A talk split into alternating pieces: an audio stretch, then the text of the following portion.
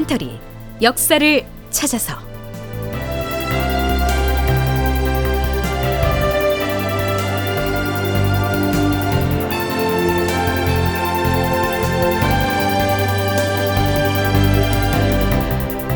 제 1268편 모물용 사후의 가도. 그것이 궁금하다. 극본 이상락 연출 박기환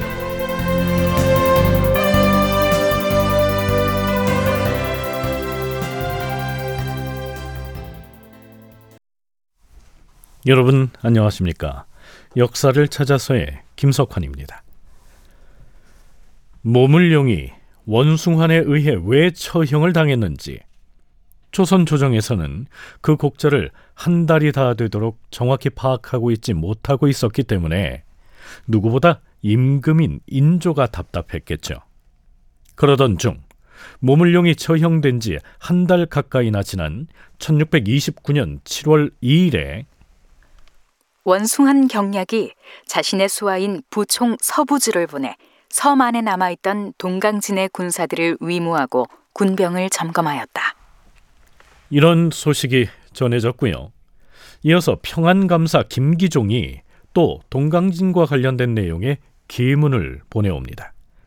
참고로 가운데 중자 군사 군자에 이 중군이란 말이 자주 나오는데요.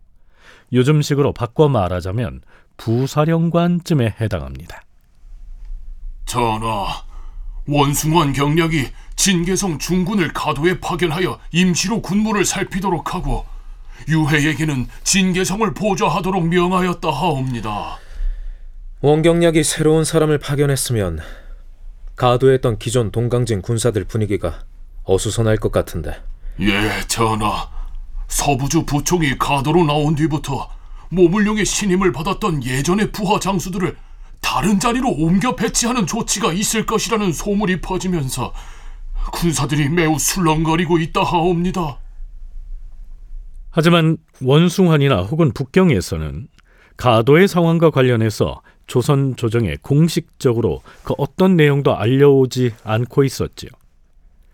참다 못한 인조는 가도에 사람을 보내서 사태를 파악해야겠다고 생각을 합니다. 제위 7년째인 1629년 7월 3일치의 승정원 일기에 따르면 인조가 승지들에게 이렇게 명하지요. 승지는 들라.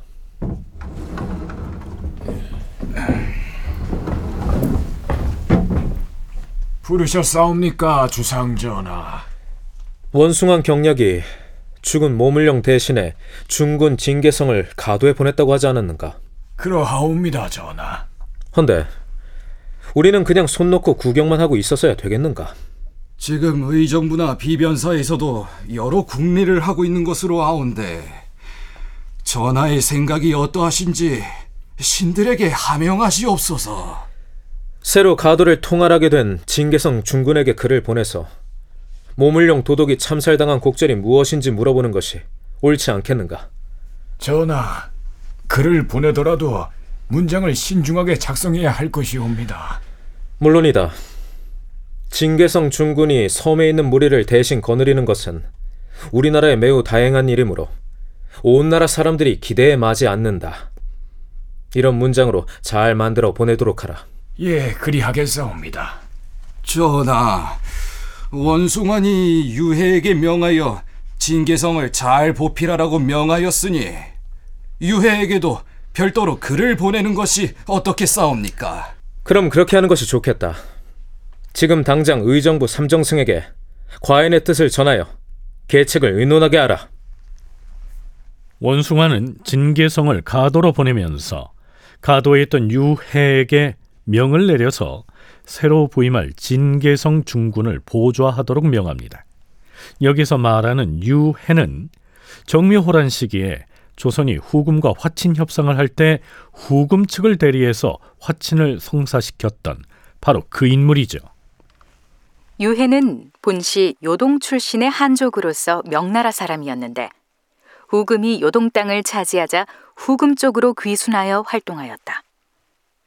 정묘호란 시기에는 후금을 대신하여 조선과 화친 교섭을 벌이기도 했다. 정묘호란 뒤에는 다시 가도의 명나라군에 투항하여 후금과 대적하였다.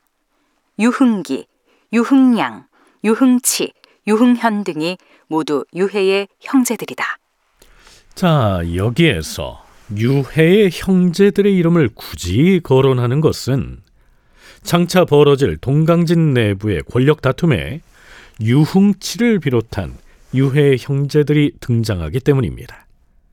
참고로 인조실록을 포함한 여러 문헌에는 유흥치가 아닌 유흥조라는 이름으로도 등장을 하지요. 같은 사람입니다.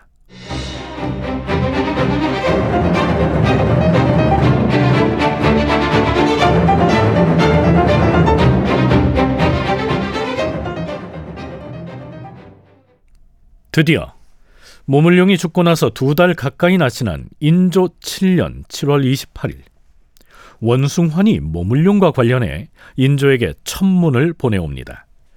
다른 부분은 생략하고 모물룡 관련 사안만 살펴보면 이러합니다.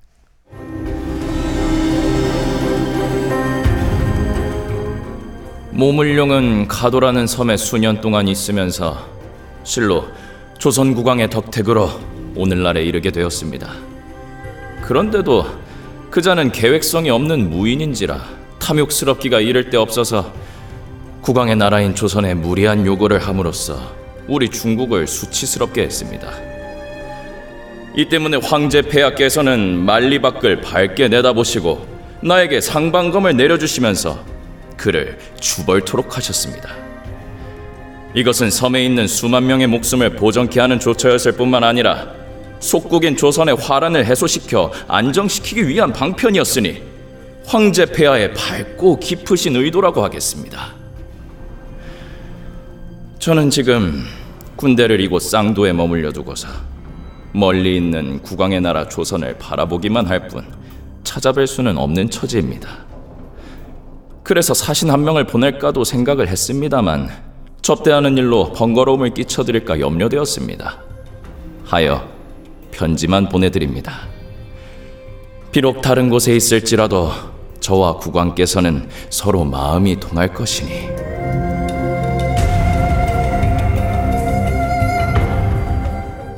이런 내용입니다. 천문의 내용이 매우 공손하지요. 원숭아는 천문에서 황제가 자신에게 상방검을 내려주면서 모물룡을 주벌하라고 명했기 때문에 자신은 그 명을 받들어서 그 상방검으로 모물룡을 처형했다는 점을 굳이 강조하고 있습니다. 상방검은 임금이 신하에게 임금의 권위를 대리하도록 하사하는 검으로서 임금의 권위를 상징하는 칼이다. 상방검이 이런 의미를 지닌 상징적인 검인데 황제가 원숭한에게 그 상방검을 하사하면서 모물룡을 주벌하라고 했다. 그래서 죽였다. 이 점을 강조하고자 했던 것이죠. 공군사관학교 남호현 교수의 얘기 들어보시죠.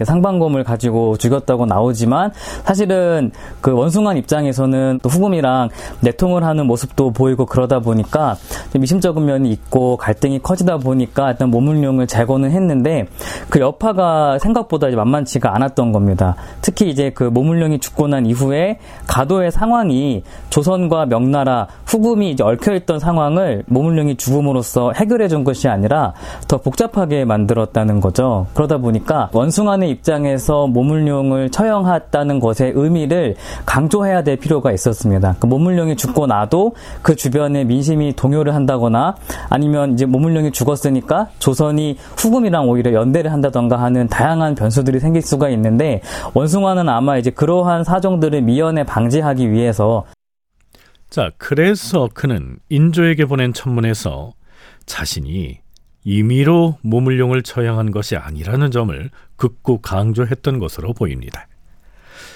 자, 조선 조정의 분위기는 어떠했을지 비변사로 가볼까요?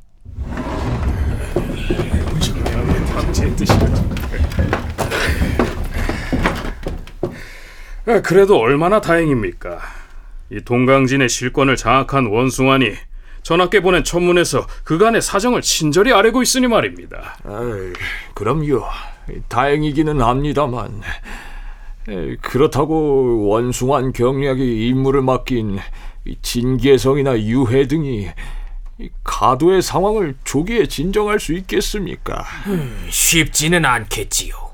이 들리는 바에 따르면 원숭한 경략이 모물룡 도덕을 죽인 사실을 명나라 조정에서는 나중에야 알았다고도 하던데요. 아니, 이 황제가 상방검을 원경량에게 하사하시면서 주벌을 하도록 칙명을 내렸기 때문에 처형한 것이 아니었습니까? 그렇겠지요. 이번에 원경략이 우리 임금께 보낸 천문에서도 황제가 사전에 상방검을 주면서 모물용 도독을 처형토록 했다고 분명히 원경략이 보낸 천문 이외에는 그것이 사실인지 여부를 알 수가 없는 일 아닙니까? 우리도 이만큼 의심을 하고 있는데 모물룡 도덕과 관계가 밀접했던 동강진의 부하들이야 쉽게 수긍을 하겠습니까? 이 북경 조정의 상황도 여간 어지러운 것이 아니라고 들었습니다. 이 모물룡과 결탁했던 황관 위충원이 이번에 실각을 해서 힘을 잃게 되자 결국 모물룡도 그 여파로 몰락했다는 소문도 있고 나도 그런 얘기를 들었습니다만 이 수천리 밖에서 명나라 조정의 내부 사정을 우리가 어찌 가늠을 할 수 있겠습니까? 우리 사신이 전하의 계문을 가지고 북경에 다녀와야 확실히 알 수 있겠지요. 아유, 아유, 육로가 막혀서 바다로 빙빙 돌아서 가야 하니 사행길도 어지간히 힘들어야 말이지요. 자, 자, 자. 이제 대청들 하십시다. 참고로 앞에서 들려드린 내용은 사료의 기록에 의거한 것이 아니고요. 그런 논의가 있었을 가능성을 가상해서 드라마로 꾸며본 것입니다.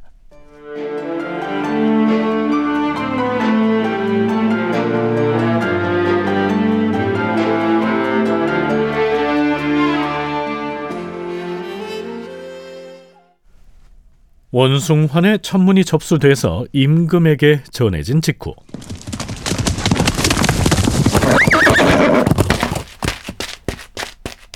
요동경략 원숭환이 또다시 서신을 보내옵니다.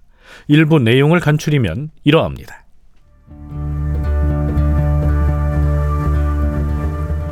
모물룡은 가도에 동강진을 설치한 이후 10여 년이 지나도록 우리 명나라가 후금 오랑캐에게 빼앗긴 요동 땅을 한치도 회복하지 못하였습니다. 그가 보여준 것이라고는 그저 많은 관원을 자신의 사유물로 만든 사실밖에 없습니다. 그자는 우리 명나라 조정만 무시한 것이 아니라 조선에까지 막대한 피해를 끼쳤습니다. 사정이 이러한 바에 어찌 반역자의 처형을 늦출 수가 있었겠습니까? 그래서 제가 특별히 황제 폐하의 명을 청하여서 동쪽으로 순신하와 해변의 상황을 시찰하던 중에 모물룡의 죄를 묻게 된 것입니다. 금년 6월 5일에 군대를 쌍도에 주둔시키고 여러 장수와 관리들을 집결시킨 뒤 모물룡이 차명을 받아야 할 12가지의 죄목을 열거하였습니다. 그곳에 모인 무리에게 의견을 물으니 모두들 죽어 마땅하다고 하였으므로 마침내 그들이 지켜보는 가운데 목을 베었습니다. 이는 우리 명나라 조정의 반역자를 제거한 것일 뿐만 아니라 귀국 조선의 화근도 동시에 진정시킨 것입니다. 원숭아는 자신이 모물룡을 처형한 것이 황제의 뜻이었음을 구구절절 설파한 다음 앞으로는 이 동강진이 이렇게 달라질 것이라고 얘기합니다. 가도는 중국 땅이 아니라 조선 땅입니다. 그래서 그곳 동강진에 주둔시킨 일부 부대에 명을 내려서 압록강 넘어 서쪽으로 이동시켰다가 후금을 공격할 계획을 세우도록 하겠습니다. 그리고 귀국 조선 백성들에게 강제로 물품을 징수하는 일도 토색지를 일삼아서 조선 백성을 괴롭히는 일도 장차 철저히 근절하도록 엄명을 내렸습니다. 그러니 조선 국왕께서는 백성과 군사들을 안정시키도록 힘쓰십시오. 그리고 만약에 가도에 있는 중국 군대가 예전처럼 섬을 빠져나가 소요를 일으키는 일이 있을 경우 즉시 보고만 해주시면 곧바로 다스려 경계시키겠습니다.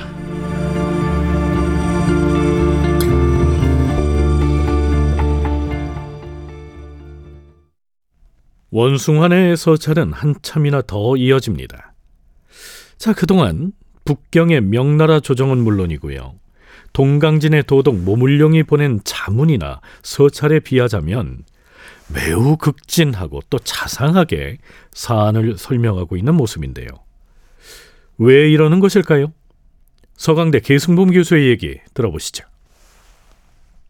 평소와는 달리 명나라가 조선에 편지를 보내면서 구구절절 변명을 하거든요. 그게 바로 뭐냐 하면은 그 모문룡이 그동안 얼만큼 조선에 대해서 나쁜 짓을 했는가. 이거를 우리가 이제 드디어 깨달았다.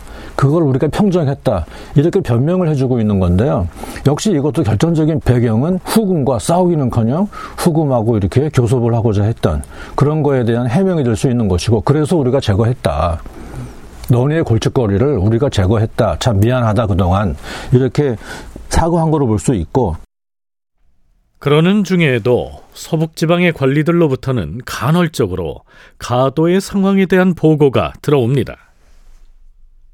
주상 전하, 도원수 김시양이옵니다. 신이 군병을 시켜서 정탐을 한 바에 따르면 처음엔 원숭한 경략이 진계성에게 동강진의 통치권을 모두 맡기고 유해 등으로 하여금 그를 보좌하게 하였사온데 이번에 다시 명을 내려서 두 사람이 군사를 분할해서 통솔하도록 조처했다고 하옵니다. 그런데 진계성은 성격이 본래 선량한 데다 그의 딸이 모물령의 첩이었던 관계로 여러모로 위축된 나머지 감히 자신의 지휘권을 마음대로 발휘하지 못하고 있다 하옵니다. 반면에 유해라는 자는 바로 그런 허점을 이용해서 매우 방자하게 굴고 있어서 가도를 다스리는 권세가 모두 유해에게 귀속된 실정이옵니다. 그런데 인조실록 편찬에 참여한 사관은 이 대목에서 다음과 같은 해설을 덧붙이고 있습니다.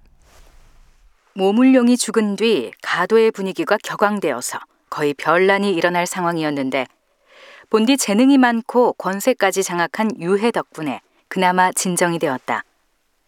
이후에 유해는 스스로가 우리나라에 은덕을 끼쳤다고 생각하고 그에 대해 충분히 보답해 주기를 바랐으므로 항상 불만스러운 기색을 나타내었다. 자, 그런데요. 다음 달인 8월 8일에는 또 다른 외교 문서가 조정에 도착합니다. 이번엔 명나라 황제가 원숭환을 통해서 조선에게 보내는 자문이었죠. 과연 무슨 내용을 담고 있을까요? 다큐멘터리 역사를 찾아서 다음 시간에 계속하겠습니다.